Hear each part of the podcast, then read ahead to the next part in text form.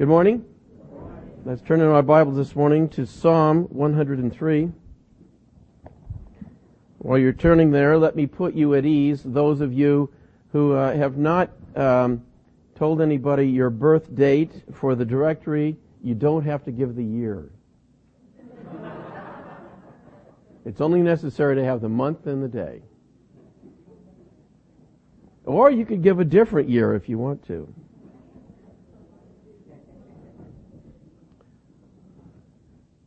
Psalm 103. Uh, we'll read two verses. The second verse we're really interested in. Uh, verse. We'll begin with verse six. The Lord executes righteousness and justice for all who are oppressed. He made known his ways to Moses, his acts to the children of Israel. So now you understand why we're reading this verse. At least it's got the name Moses in it. Uh, it's a wonderful verse, verse seven, and uh, I'm sure maybe you're sitting here saying, uh, okay, I don't see anything interesting about this. We already knew all this stuff. Well, it's very interesting in that it's more than just a form of what's called parallelism in uh, the Psalms. Psalms, there are many wonderful literary techniques God uses. He's quite an author, you know, God is. Did you ever know that? Wrote a whole book. Everything from history to poetry uh, songs, epistles, letters, wonderful book, and it's all true. But in Psalms, uh, it's wonderful. Psalms, of course, are songs. He uses a lot of literary techniques. One of them is called parallelism. For example, look at verse 10. You'll see what I'm talking about. He has not dealt with us according to our sins, nor punished us according to our iniquities. There's a similar idea again.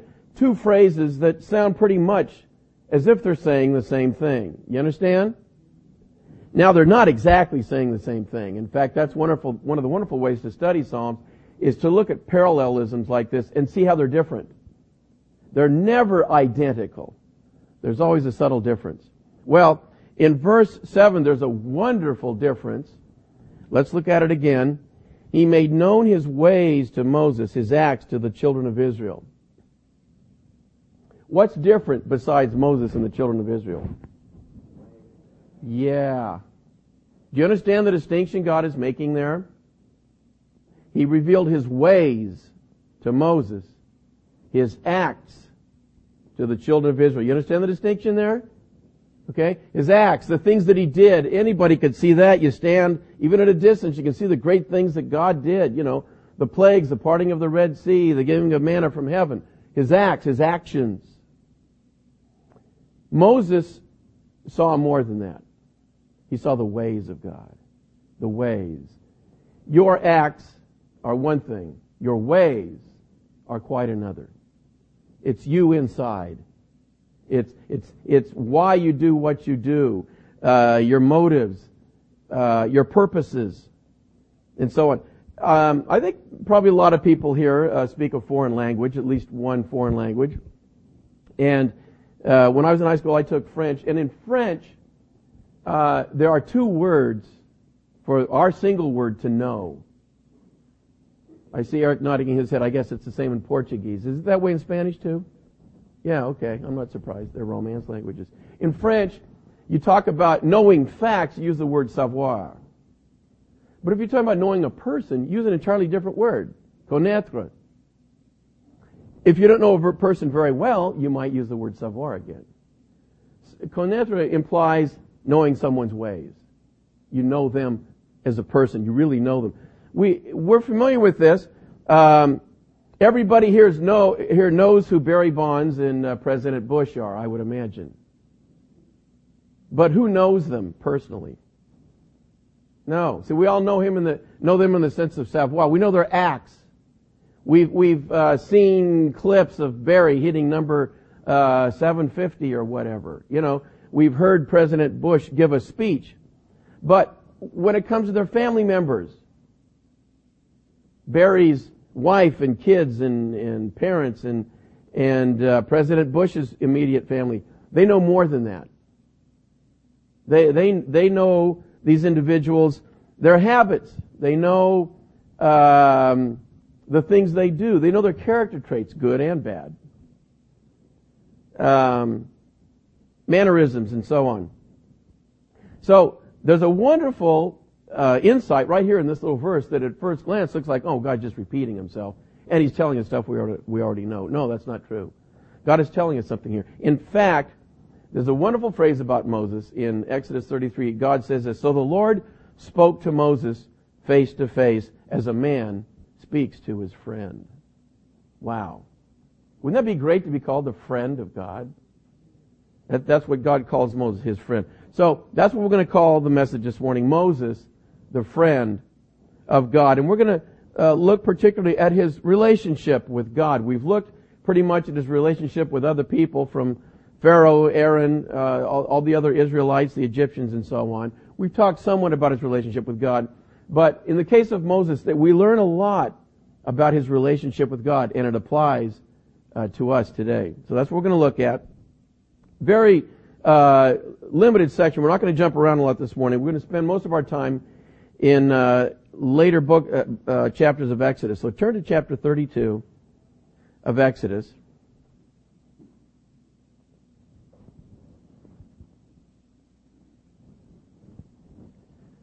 And uh, we'll begin reading in verse 30. Just to set the context here, uh, the golden calf has just happened. They've, they've turned to idolatry. Moses has come down and confronted them with it. And um, Moses is now going to go back up to the mountain and uh, talk to God. Exodus 32, verse 30. Now it came to pass on the next day that Moses said to the people, You have committed a great sin. So now I will go up to the Lord. Perhaps I can make atonement for your sin. Then Moses returned to the Lord and said, Oh, these people have committed a great sin and have made for themselves a God of gold.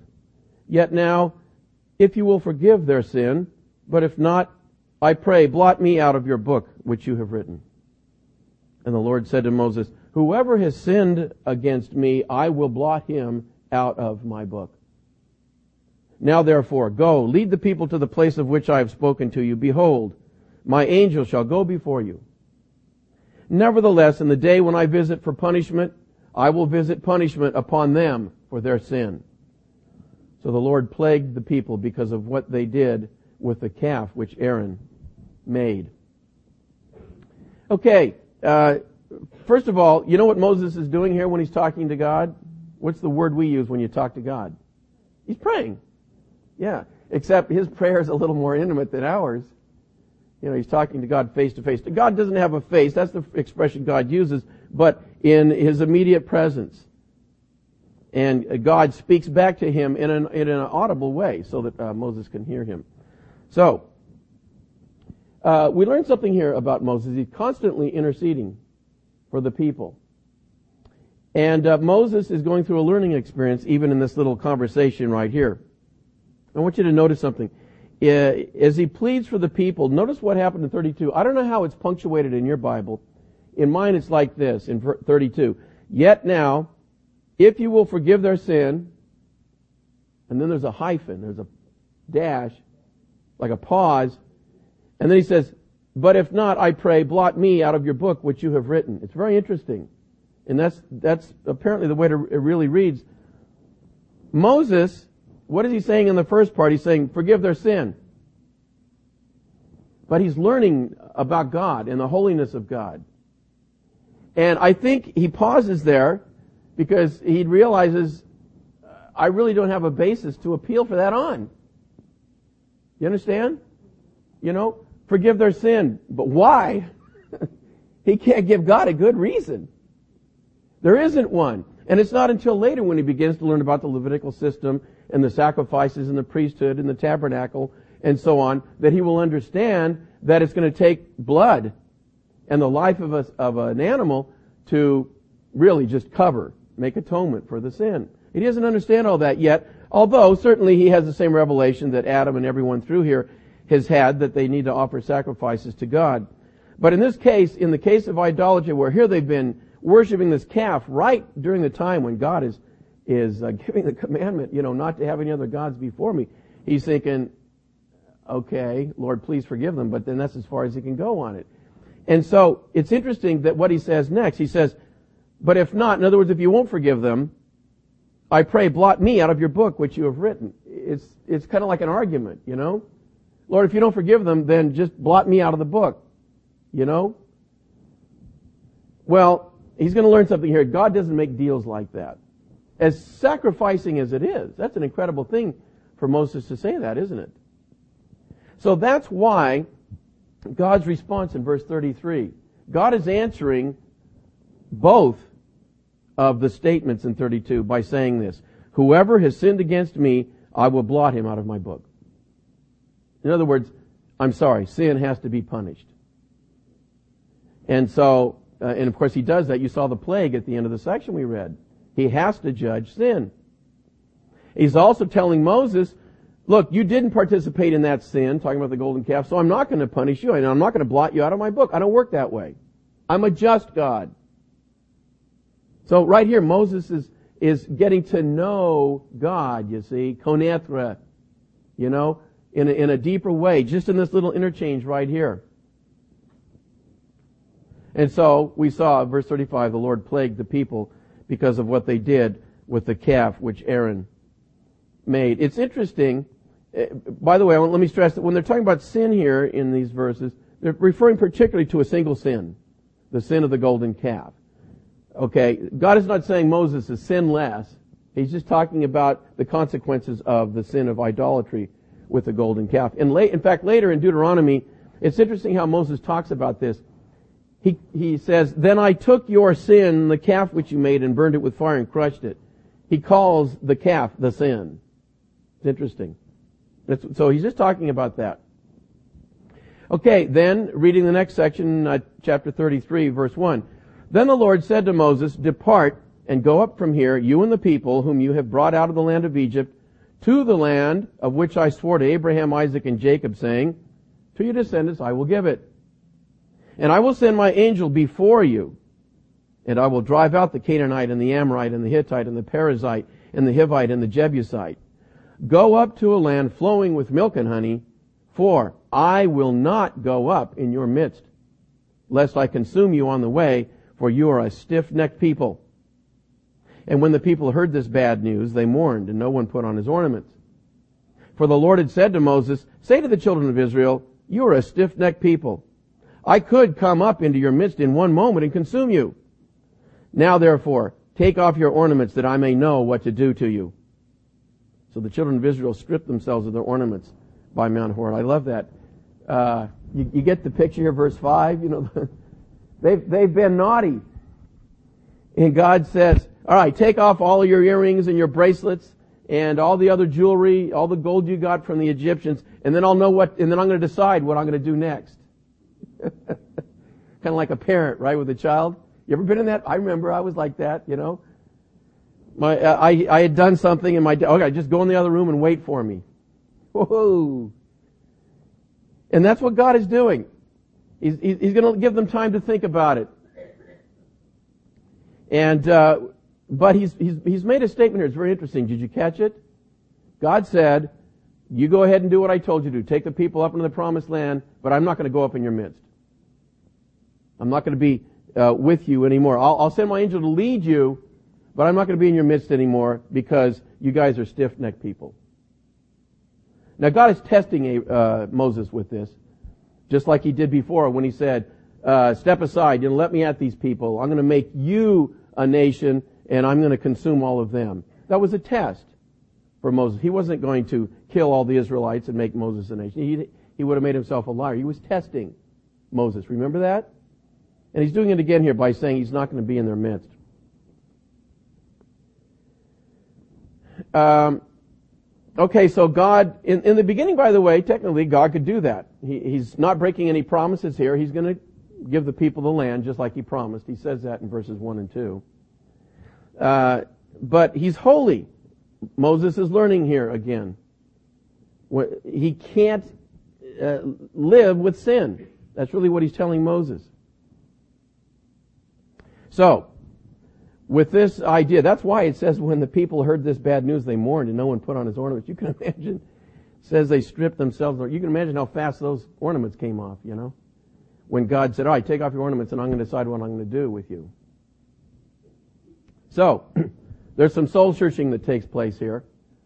It's interesting that uh, God uh, told Moses, okay, now it's time to go up there. Moses doesn't leave. Moses doesn't go anywhere because we've seen him grow in the Lord, right? Remember that? He's, he's come from a guy who uh, can't do anything even with the Lord to the point now where he doesn't want to do anything without the Lord. And so they don't go anywhere. It's interesting how things uh, continue now. We don't know how long, for days or weeks, but we'll read that here in verse 7. Moses took his tent and pitched it outside the camp, far from the camp. So he's not in the people's midst either. And called it the tabernacle of meeting. Now this isn't the tabernacle proper that God specified.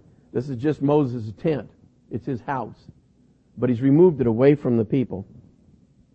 And it came to pass that everyone who sought the Lord went out to the tabernacle of meeting, which was outside the camp. So it was Whenever Moses went out to the tabernacle, that all the people rose, and each man stood at his tent door and watched Moses until he had gone into the tabernacle. And it came to pass when Moses entered the tabernacle, that the pillar of cloud descended and stood at the door of the tabernacle, and the Lord talked with Moses. All the people saw the pillar of cloud standing at the tabernacle door, and all the people rose and worshiped, each man in his tent door. So the Lord spoke to Moses face to face as a man speaks to his friend. That's what we read earlier. And he would return to the camp, but his servant Joshua, the son of Nun, a young man, did not depart from the tabernacle. So this goes on. We don't know how long, days, weeks.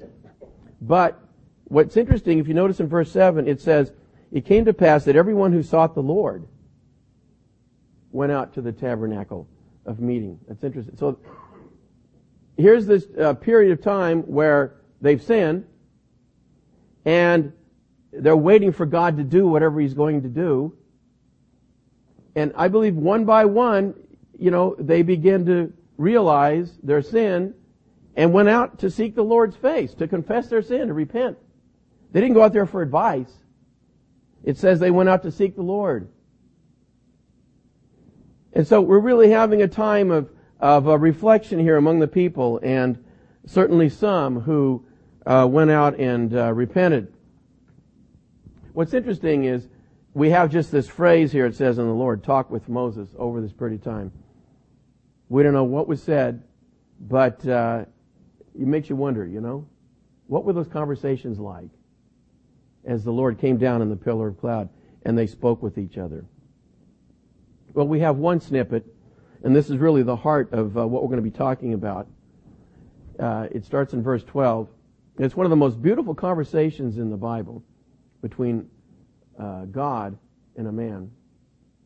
And it's really a conversation of love when you examine it. Uh, we'll begin in verse 12. Then Moses said to the Lord, See, you say to me, Bring up this people. But you have not let me know whom you will send with me. Yet you have said, I know you by name, and you have also found grace in my sight. Now therefore I pray, if I have found grace in your sight, show me now your way, that I may know you, and that I may find grace in your sight, and consider that this nation is your people. And he said, My presence will go with you, and I will give you rest. Then he said to him, If your presence does not go with us, do not bring us up from here. For how then will it be known that your people and I have found grace in your sight, except you go with us? So we shall be separate, your people and I, from all the people who are upon the face of the earth. So the Lord said to Moses, I will also do this thing that you have spoken, for you have found grace in my sight, and I know you by name. Okay, uh, he's, Moses is now dealing with God because God said, when you go up there, I'm not going to go up with you in your midst like I've been doing. And Moses doesn't want that to happen. You got, you got the message here, right? In fact, when he says, uh, Moses said to the Lord, you say to me, bring up this people, but you have not let me know whom you will send with me. Moses is thinking of only one person to go with him. He's, it's the Lord. And that, in fact, he's going to get, that's what he's getting around to here in his conversation with the Lord. He doesn't want just the guidance. He doesn't want the angel out in front. In fact, Moses says plainly, look, if you're not with us, don't even bother sending us. Moses has grown. Huh? And he really loves the Lord. And what's wonderful is, here is that the Lord, I, I think the Lord was testing Moses and this, by doing this, we see the heart of Moses. Because Moses basically pleads, Lord, go with us or don't send us at all.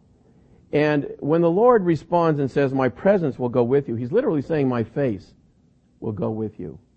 It's a wonderful picture. Uh, instead of having an angel in front, the Lord is saying, me, I am going to be right there with you in your midst. My face. No substitute, no representative, not at a distance. I will be right there with you. And this is what Moses wants. Moses loves the Lord. Okay? It's not, we're not just talking about law giving here. We're talking about a man who loves his God. And then, of course, so he says in verse 15, if your presence does not go with us, do not bring us up from here. But no, Moses is nailing it down. You know, the Lord has said, okay, I'll, I'll be with you now. And Moses drives it home. He says, okay, now if you don't go with us, don't even bother sending us because we're not going to go. And there's a wonderful phrase here that is used in Moses' relationship with God. I don't know if you caught it. He says it uh, in the beginning and he says it at the end. God says, I know you by name. Isn't that great? God says, Moses, you know, the way you would if you met him. He calls him by name. He speaks to him by name. In the conversation, he uses his name. That's wonderful. God is saying something by that. And, you know, I know uh, many people would think, oh, what a, what a privilege it would be if some celebrity, if I knew them on a first name basis, you know. Some rock star, some movie star, some sports figure, some politician. Imagine God speaking to you and calling you by name, by your name. Imagine hearing that.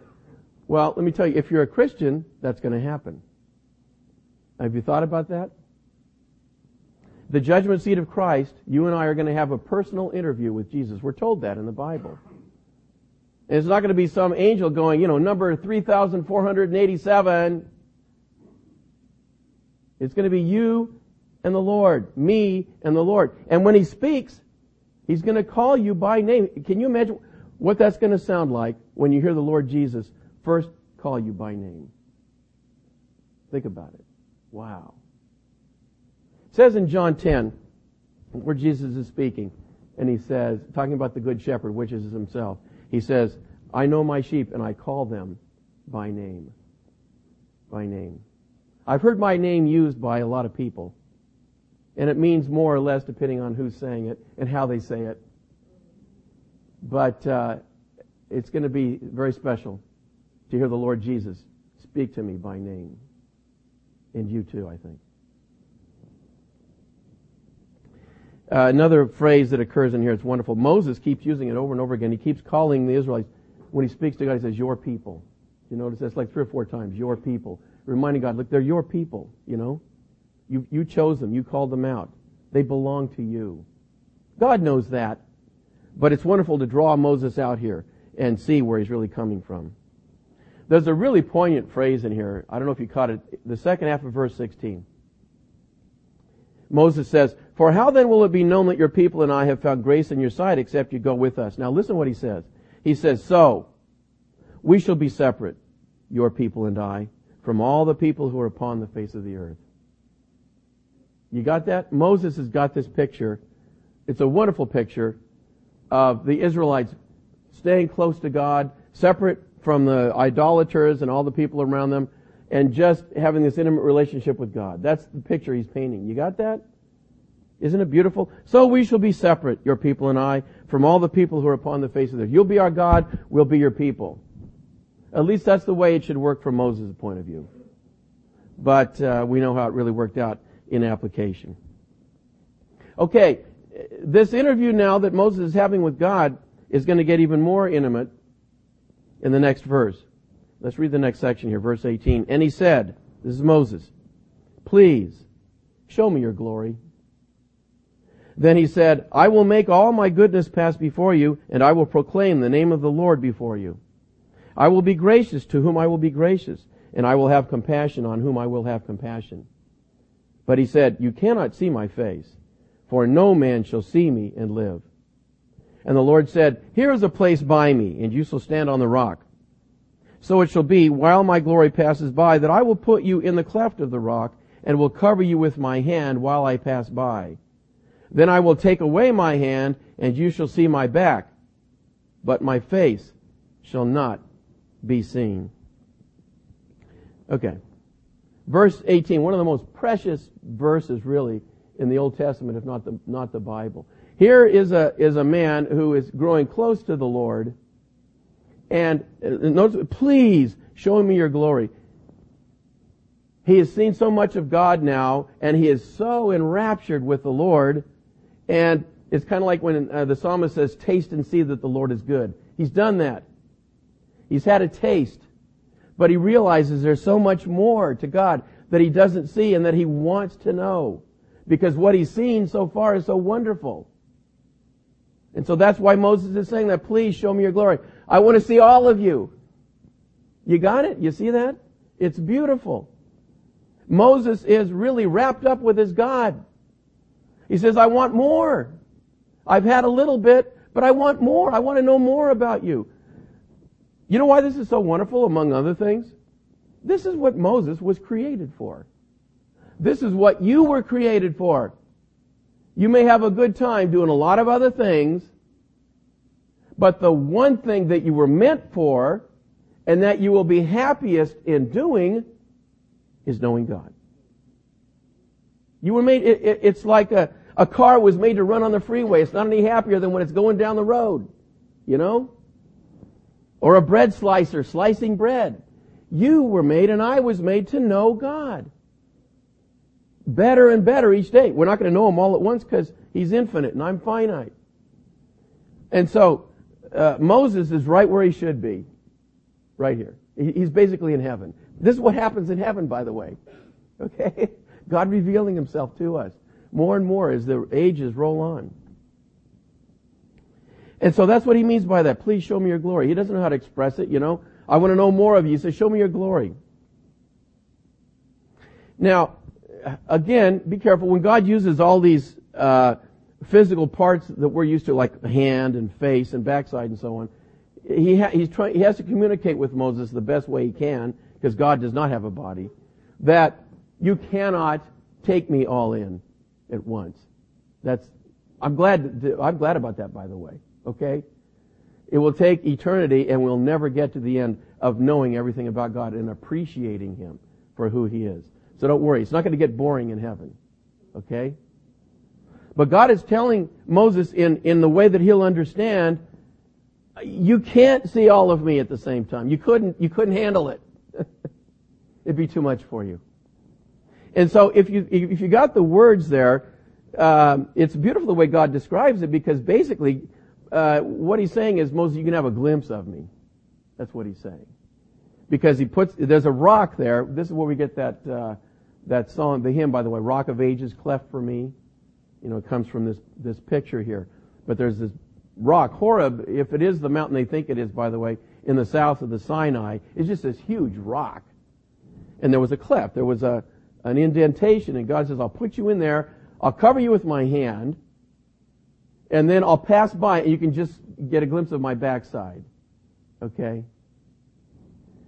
And that's enough, by the way, because when Moses is going to come down, his face is going to shine. Just from having seen that. You ever met anybody whose face literally glows, shines? No. I don't think there's a term for that medically, is there, Michael? No, when skin actually glows? No, we've never had it. Just one time. Okay, uh, what's wonderful here too, by the way, when we make connections of these passages with the New Testament, God says, you can't see my face. Wonderful, wonderful verse in Revelation toward the end. It says, and they shall see his face. We'll, we'll be, uh, we'll have new bodies and we'll be changed and we'll be in heaven with the Lord. And then it says we'll see his face. Won't that be wonderful? There's not going to be any limitations, you know, other than the fact that we're just finite mortals and it's going to take eternity for God to uh, reveal his whole self. Okay, uh, verse uh, 1 of chapter 34. And the Lord said to Moses, Cut two tablets of stone like the first ones. Remember, he broke the first ones. And I will write on these tablets the words that were on the first tablets which you broke. So be ready in the morning and come up in the morning to Mount Sinai and present yourself to me there on the top of the mountain. By the way, God is answering his request here. He didn't do it right away. He's, he's getting Moses ready. He's going to have a night to, to uh, sleep and think about it. And God's going to show him himself the next morning. And no man shall come up with you and let no man be seen throughout all the mountain. Let neither flocks nor herds feed before that mountain. So he, that is Moses, cut two tablets of stone like the first ones. Then Moses rose early in the morning and went up Mount Sinai as the Lord had commanded him, and he took in his hands the two tablets of stone. Now the Lord descended in the cloud and stood with him there and proclaimed the name of the Lord. And the Lord passed before him and proclaimed, The Lord, the Lord God, merciful and gracious, long suffering and abounding in goodness and truth, keeping mercy for thousands, forgiving iniquity and transgression and sin, by no means clearing the guilty, visiting the iniquity of the fathers upon the children and the children's children to the third and the fourth generation. So Moses made haste and bowed his head toward the earth and worshipped. Then he said, If now I have found grace in your sight, O Lord, let my Lord, I pray, go among us, even though we are a stiff-necked people, and pardon our iniquity and our sin, and take us as your inheritance. And God uh, consents to that. Okay, so here's uh, the answer to Moses' prayer when he says, Show me your glory. I wonder how Moses slept the night before. He had a night to think about it. And we, we have the words on the page here, but there's just no way we can conceive how this must have been for Moses. God, the infinite God, is present with Moses here, revealing himself, speaking his name, and describing himself to him. There's no way we can imagine how it must have been, other than uh, impressive, awesome, wonderful, uh, we'd, we'd run out of words to describe it. The interesting thing is verse 8, it says Moses made haste and bowed his head toward the earth and worshiped. He, he hurried up. When, when, he, when he got this vision of God, he didn't stand there, he didn't sit there, he went flat, prostrate. And it wasn't because there was some guy holding up a sign, you know, worship. Moses just instinctively did it because of what he was experiencing and what he was hearing. Now, it's interesting. I don't know if you catch this when you read verses like this, but uh, in verse 7, keeping mercy for thousands, forgiving iniquity, in transgression and sin, by no means clearing the guilty. Which is it? Forgiving or not clearing the guilty? It's both. Isn't it? It has to be, or God would be a liar. But now th- this is meant for Moses. Moses right now is, I, am pro- intellectually he's going, huh? How can both of those be? And he's real, I don't know how much the man is going to understand by the time uh, he dies and goes to be with the Lord. But think about how privileged we are right now, sitting here in this room, with all of God's Word here. We understand what he's saying. They're both of those statements uh, keeping mercy for thousands and not clearing the guilty are reconciled one place in the cross of Christ. Right? In fact, uh, the, that wonderful verse in Romans 3 where he is both just, that is, he judged sin in the cross in his son, but my sin, but he's also at the same time the justifier. That's having, uh, keeping mercy. That's the other half in the one who has faith in Christ. Now, if you're here today and you don't know the Lord, that's how it works. Okay? No, God doesn't just forget the sin or sweep it under the table or understand that you're basically a nice guy or, you know, you're frail like dust and, and so on. It's none of that. God must judge sin, and He does, and He did in His Son at the cross. And the way He forgives you is that you come to the cross and trust Christ as your Savior. And at that moment, He becomes both. He's judged your sin in His Son, and now He's the justifier of you. He says, now you're righteous. Okay? Moses didn't know all of that, but we do. Okay, uh, n- next uh, section we're going to look at is in now verse 27. God agrees to Moses' appeal of going up in their midst, and he uh, reiterates a few of the commandments, the uh, Sabbath laws, and so on. And then in verse 27, then the Lord said to Moses, Write these words, for according to the tenor of these words I have made a covenant with you and with Israel. So he was there with the Lord forty days and forty nights. He neither ate bread nor drank water. By the way, uh, these are two separate periods of 40 days. The first time was when he was with the Lord and uh, received the first tablets, all the instructions about uh, the tabernacle and the priesthood and so on. 40 days and nights. And not just no food, no water. And you're probably thinking, man, that poor guy. Think about it a second. Who is he with? His creator. Moses didn't go hungry. Okay? God saw to that. He was probably fitter when he came down than when he went up. Okay? Don't worry about it. When you're in the very presence of God, uh, you don't say, pardon me, Lord, I'm getting a little hungry. I need to take a snack over here. You feast on God, so to speak. Okay? And that's what he'd been doing. But the point is, it happened again within a short time between him moving his tent out and having the audiences with people who came out there. He's up there for another 40 days and nights without. So it's 80 days now without food or water. Uh, we'll continue in verse 28. And he wrote on the tablets the words of the covenant, the Ten Commandments. Now it was so when Moses came down from Mount Sinai, and the two tablets of the testimony were in Moses' hand when he came down from the mountain, that Moses did not know that the skin of his face shone while he talked with him. So when Aaron and all the children of Israel saw Moses, behold, the skin of his face shone, and they were afraid to come near him. Then Moses called to them, and Aaron and all the rulers of the congregation returned to him, and Moses talked with them. Afterward, all the children of Israel came near, and he gave them as commandments all that the Lord had spoken with him on Mount Sinai. And when Moses had finished speaking with them, he put a veil on his face. But whenever Moses went in before the Lord to speak with him, he would take the veil off until he came out. And he would come out and speak to the children of Israel whatever he had been commanded. And whenever the children of Israel saw the face of Moses, that the skin of Moses' face shone, then Moses would put the veil on his face again until he went in to speak with him. That is with the Lord. This would have been a sight to see. Uh, this is not like some guy putting a flashlight and shining it on his face. This is, this light is a reflection of the glory of God. We talked about that before. Uh, when Jesus was on the Mount of Transfiguration, it says his face shone like the sun, remember? You can forget Hollywood special effects. Okay? Or anything else you might dream up. Because the light is not that light. This, this is just photons caused by reactions in the uh, orbitals of the electrons in their shells, okay? It's all physical stuff. The light uh, of the Lord Jesus, his, the glory of God, and the glory of Moses here is a moral light. It's, it uh, shows the holiness and the, and the goodness and the perfection of God.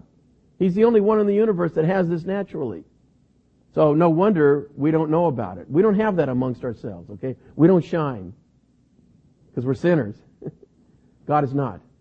He's perfect. And as a result, one of the consequences is this wonderful glory. And so that's what it, uh, was shining from the face of Moses. And it, I don't blame them. It bothered the people. Can you imagine talking to a guy and his face is shining? It'd be a little distracting, wouldn't it? You know? Okay. Uh, we'll finish up here uh, in Deuteronomy now. But I love that section. You get a wonderful insight into Moses and his personal relationship with God and his love for the Lord and his desire to know the Lord in a deeper way. Deuteronomy 6. All right, here we are now 40 years later. The passage we just looked at was right after coming out of Egypt. They've gone uh, through the Sinai desert, come to Mount Horeb, Mount Sinai, and uh, God has spoken to them there. That's the beginning of the wanderings. Not long after that, you remember they sent in spies and they said, well, we can't do it. Giants in the land. And so they wandered in the Sinai desert for 40 years. So now here we are, 40 years later after that.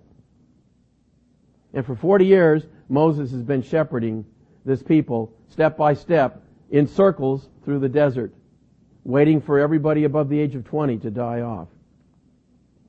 So now Moses, it's real easy to figure out Moses' life, what happened when, by the way. Remember how old he was when he fled from Egypt? 40. How long did he spend in the backside of the desert? 40 years. And then 40 years wandering in the desert again. So uh, he's 120 now, and the Lord is about to uh, take him home. After, by the way, never having gone into the promised land. We'll talk about that in a minute. But uh, we're going to end in Deuteronomy. Let me say, Deuteronomy. You know what the where the name of the book is taken from? It's it's interesting how we get the names of some of the books of the Bible in English. Uh, it's it's not consistent. Sometimes it's taken from a phrase in the book. Sometimes it's describing something that's happening in the book. Sometimes it's Latin, sometimes it's Greek, sometimes it's English, you know. In this case, Deuteronomy comes from Deutero, two or second, and nome, the law. So it literally is meant to be, it's the second giving of the law. Okay? We had a lot of law giving in Exodus, Leviticus, and Numbers. Here, they're right opposite uh, Jericho on the edge of the Jordan River now. They're about to go into the promised land. They're right on the very edge. And so this whole book is basically Moses reviewing God's uh, work with them, their history as a people, all the things that happened, and then he's uh, restating the laws as well. It's, it's like he's got his last words. He's about to leave them. And so this is what I want to tell you guys. I want to remind you of the faithfulness of God remind you of what you guys did and don't do it again. Okay? But I want to stress, this is one of the most beautiful books in the Old Testament. Deuteronomy. People look at it and they say, oh yeah, that's right, it's a repeat. No, it's not. First of all. Almost everything that is restated from previous is said a different way, and there are things we learn that we didn't know before, and, and most of it is new stuff. You'd be surprised. One of the wonderful things about it is that almost every word in here is something, is what Moses said. You look at it, and then Moses said. Remember Mr. Moses, the guy that's not eloquent? 34 chapters. Okay? That's a pretty long talk, huh? And it's wonderful. Because one of the most wonderful things about the De- uh, book of Deuteronomy, something people don't realize is it's the book of love. You'd think the key word in this book would be law. You know what the key word is? One of the key words? It's love.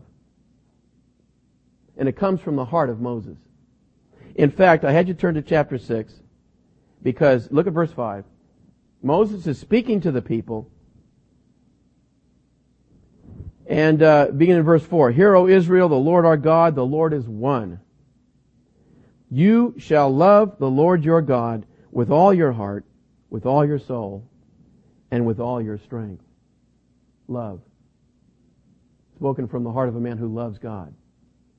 Now, certainly, uh, the words Moses spoke here were inspired, but when God inspired men, whether it was Paul, Peter, Moses, uh, Isaiah, Jeremiah, he used their character. He didn't overrule their character, and you can see it. And so the point is, as Moses is speaking, he's speaking from the heart. They're the words of God, but they're from the heart of Moses. What's interesting is, this is the first time this particular command appears. Isn't that interesting? It wasn't back in Exodus. It, com- it appears here the first time. But not just once. It's repeated nine times in the book of Deuteronomy. Moses is appealing to the people to love the Lord the way I do. Of course, now he's not perfect. He doesn't love the Lord all the time with all his heart, soul, mind, and strength, but he loves God and he wants uh, the people to be that way too. He knows that's the only way they're going to succeed. Not just keeping laws, but wanting to please the Lord because he loves them. And that's the way Moses is. He has a deep relationship with God, and it comes out in this book of Deuteronomy. Uh, okay, now we'll turn to one last section here. I love this in uh, chapter 9. Because there's a connection with this book and a particular place in the New Testament. Chapter 9, verse 9. We'll just read a short section here. Moses, again, is speaking. And he's, he's reviewing the time we just got through reading about in Exodus. He's recounting how it happened. When I went up into the mountain to receive the tablets of stone, the tablets of the covenant which the Lord made with you, then I stayed on the mountain forty days and forty nights. I neither ate bread nor drank water. Then the Lord delivered to me two tablets of stone written with the finger of God, and on them were all the words which the Lord had spoken to you on the mountain from the midst of the fire in the day of the assembly. And it came to pass at the end of forty days and forty nights that the Lord gave me the two tablets of stone, the tablets of the covenant. Then the Lord said to me, Arise, go down quickly from here, for your people whom you brought out of Egypt have acted corruptly. They have quickly turned aside from the way which I commanded them. They have made themselves a molded image. Furthermore, the Lord spoke to me saying, I have seen this people, and indeed they are a stiff-necked people. Let me alone that I may destroy them and blot out their name from under heaven, and I will make of you a nation mightier and greater than they. So I turned and came down from the mountain, and the mountain burned with fire, and the two tablets of the covenant were in my two hands. And I looked, and behold, you had sinned against the Lord your God, had made for yourselves a molded calf. You had turned aside quickly from the way which the Lord had commanded you. Then I took the two tablets and threw them out of my two hands and broke them before your eyes. And I fell down before the Lord as at the first forty days and forty nights. I neither ate bread nor drank water because of all your sin which you committed in doing wickedly in the sight of the Lord to provoke him to anger. For I was afraid of the anger and hot displeasure with which the Lord was angry with you to destroy you. But the Lord listened to me at that time also. And the Lord was very angry with Aaron and would have destroyed him. So I prayed for Aaron also at that same time. Okay. Uh, wonderful things here and just a couple we didn't know before and the second time with God where he said, show me your glory, with the passage we just looked at, also during that time he was spending time praying for the people. So we were wondering, what is he doing up there for that 40 days? Well, it looks like most of it was spent in praying for the people. And in fact, we didn't know this. He's up there, he knew Aaron really blown it by carving this calf, in spite of the fact that Aaron said, oh, I just tossed the gold in the fire and out came this calf. You know, God tells us plainly he carved it with an engraving tool. It said he, he prayed for Aaron, and you can see uh, the the emotion and the concern here. He says, "I was afraid for you guys." That'll drive somebody to their knees to pray for them, won't it? So here we have another, another insight into the relationship of, of Moses with the Lord. 40 days crying out for someone. You ever done that? I haven't. 40 minutes is a long prayer for me. 40 days of uh, having such a burdened heart for other people that he's pleading with God to spare them. Man, what a heart. I told you there was a connection in here uh, with a New Testament passage. If you think about it, it's interesting. Moses spent 40 days without food and water in the mountain and he was alone with God all that time. Somebody else in the New Testament spent 40 days out in the desert without food. It was the Lord Jesus. And we know that this particular book, Deuteronomy, was very precious to the Lord Jesus because during that time, and I think his mind uh, and heart really turned to this passage of a of a guy who loves God and is alone with God because that's what he was doing. He wasn't just out there going hungry. He was alone with his father. And it's no coincidence that when the devil tempted him, you remember he resisted three times. Each time he quoted the word of God to the devil. Now I know some of you know this, but maybe some of you don't. All three of the verses he quoted, do you know what they're from? Deuteronomy. Is that interesting? It's the, it's the book talking about the heart that loves God, you see. That's the Lord Jesus. And his, his heart and his mind were wrapped up in this book during that time. And so it just naturally came out because of his love for his father during those 40 days. I think that's wonderful. Okay, well, uh, turn to the end of the, the book here. Chapter uh, 34. The, Moses just gets more and more eloquent as the thing goes on. He has another song, by the way. Moses was a composer. Did you know that? We had the Song of Moses after the deliverance from uh, Pharaoh's army. There's a beautiful song at the end of the book of Deuteronomy as well. Then he blesses the tribes because he's about to depart now. He ends up in uh, chapter 33, verse 26, with this conclusion. These are his last words, at least recorded anyway, to his people. There is no one like the God of Jeshurun who rides the heavens to help you, and in his excellency on the clouds. The eternal God is your refuge, and underneath are the everlasting arms. He will thrust out the enemy from before you and will say, destroy. Then Israel shall dwell in safety. The fountain of Jacob alone in a land of grain and new wine. His heavens shall also drop dew. Happy are you, O Israel. Who is like you? A people saved by the Lord. The shield of your help and the sword of your majesty. Your enemies shall submit to you, and you shall tread down their high places. Isn't that eloquent? Isn't that beautiful? And those are the last recorded words we have of this godly man. Because then it begins, uh, chapter 34. Then Moses went up from the plains of Moab to Mount Nebo, to the top of Pisgah, which is across from Jericho. And the Lord showed him all the land of Gilead as far as Dan, all Naphtali and the land of Ephraim and Manasseh, all the land of Judah as far as the western sea, the south and the plain of the valley of Jericho, the city of palm trees as far as Zoar. Then the Lord said to him, This is the land of which I swore to give Abraham, Isaac, and Jacob, saying, I will give it to your descendants. I have caused you to see it with your eyes, but you shall not cross over there. So Moses, the servant of the Lord, died there in the land of Moab, according to the word of the Lord. And he buried him in a valley in the land of Moab, opposite Beth Peor, but no one knows his grave to this day. Moses was 120 years old when he died.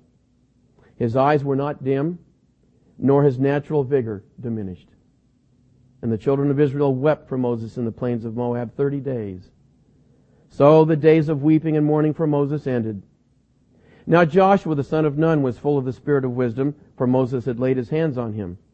So the children of Israel heeded him and did as the Lord had commanded Moses. But since then, there has not arisen in Israel a prophet like Moses, whom the Lord knew face to face. In all the signs and wonders which the Lord sent him to do in the land of Egypt, before Pharaoh, before all his servants, and in all his land, and by all that mighty power and all the great terror which Moses performed in the sight of all Israel. Isn't that a great epitaph? Uh, you know, the world would look at this guy's life and they say he was a failure. You know, here he is, uh, going to lead the people in the promised land. That's like the calling. That's that's the thing that he wants to do is go into the land with the people. And because he quote blew it, he didn't even go into the land. All he did was spend his last 40 years wandering around in the desert and then dying there. Well, God says he was a great success. Okay? And he was. Moses, and, and by the way, you notice in Moses' words, there's no bitterness here. You know, you guys are going to go in, but I don't get to go, you know. You you're not going to see any of that. He has totally accepted God's will. He, he's a happy man. Okay? Going into the land has become unimportant to him now. The only important thing to Moses has become that he be near his Lord and that he please him. That's it. So for 40 years, wandering in that same desert that he'd already spent 40 years in herding sheep. Great. I'm with my God, and that's all that matters. That's the heart of Moses. It's, it was the heart of Paul, remember. He said, I've lost everything. I have nothing left. But all the things I lost, I count them but rubbish compared to the excellence of the knowledge of Christ Jesus my Lord. Same heart. Job, man, did he ever lose everything? But then he gets that beautiful revelation of God. And by the end, here's this guy, all his kids dead, all of his possessions gone, his wife telling him to curse God, covered with boils from head to foot. And what does he do? He falls down on his face and he worships God. Same, same heart again. So, is there an application? Yeah. I want to be like Moses. You know, we need to keep that focus. That's what it's all about. Knowing God, serving Him, pleasing Him. Everything else falls into place. Spend time alone with the Lord. His Word. You know, I, I know we sit here and we say, man, but I'm not, I can't go up on that mountain. You know? I don't talk face to face with God. No, but on the other hand, we have something Moses didn't have. We have this. Okay? I'll tell you, there's plenty in here to learn about the Lord and more. Moses didn't have. Moses didn't know about the cross. We have salvation through God's own Son who died for us. Wow. You know, if Moses were here and we were to tell him that, of course he knows it now, but if we told him that in his lifetime, I think he would have fainted, if not had a heart attack. Think about that. God's own Son died for you and me. We know that. We know we're going to heaven as a result of that. We know we're going to be there for eternity with Him. We're indwelt by God's own Spirit. Wow, God Himself dwelling in us. So we may not have some of the stuff Moses did, but we have a lot more too that he didn't. Another lesson too. I love Moses' prayers. That is when he speaks with God. You notice how bold he is? Not irreverent now. Be careful. You know, some people are really irreverent when they talk to God. It's, it's disrespectful. But a boldness based on the character of God and on the Word of God. I remember there was a missionary to Belgium. He came and spoke to us, and he recounted his experiences there. And he said, you know, for the first two years, I didn't see a soul saved. I had Bible studies, I witnessed to people, I passed out tracts. I did everything I could, and nothing happened. And he, he tells of how he, he got into his bedroom, he closed the door, he got his Bible out, and he quoted Matthew to the Lord. He says, Lord, you say right here, I'm going to build my church and the gates of hell won't prevail against it. Lord, you're not doing it. And when he said that, man, you don't pray like that. Well, he, he meant it in the right sense. He was crying out to God. He said, I want to claim your word, Lord. You said it. I want to see it happen. Amazingly, within a couple of years, he had several churches planted there in Belgium. He, he took God at His word and he boldly got hold of the throne of grace. And he said, Lord, I'm not happy with just having Bible studies. I want to see you glorified and see churches planted. So it's, and it's not just reading the Bible and it's not just praying, of course. Uh, we can only learn so much by reading and praying. You know the other key element to learning about God? Obedience. That's right. Yeah. It'd be nice if we could just retire to an ivory tower, you know, study this book and pray, you know, like a monk or something. But uh, the other key to the equation is like Moses, trusting the Lord more and more, day by day. Okay. Wonderful life of Moses, and I hope it speaks to your heart the way it does to mine. Let's pray. Lord, we thank you so much for your word. We thank you for this man, Moses uh, who was great not because of himself, because of the God that he knew and the God that he loved. And uh, Lord, if there's any aspiration worth having, it's to be like Moses. We think of the words of Paul, the love of Christ constrains us because we thus judge that if one died for all, then all were dead. And that he did die for all, that they which live should no longer live for themselves, but for him who died and rose again. Lord, that may that be our desire, our longing of our heart. May we be like Moses, for we ask it in Jesus' name. Amen.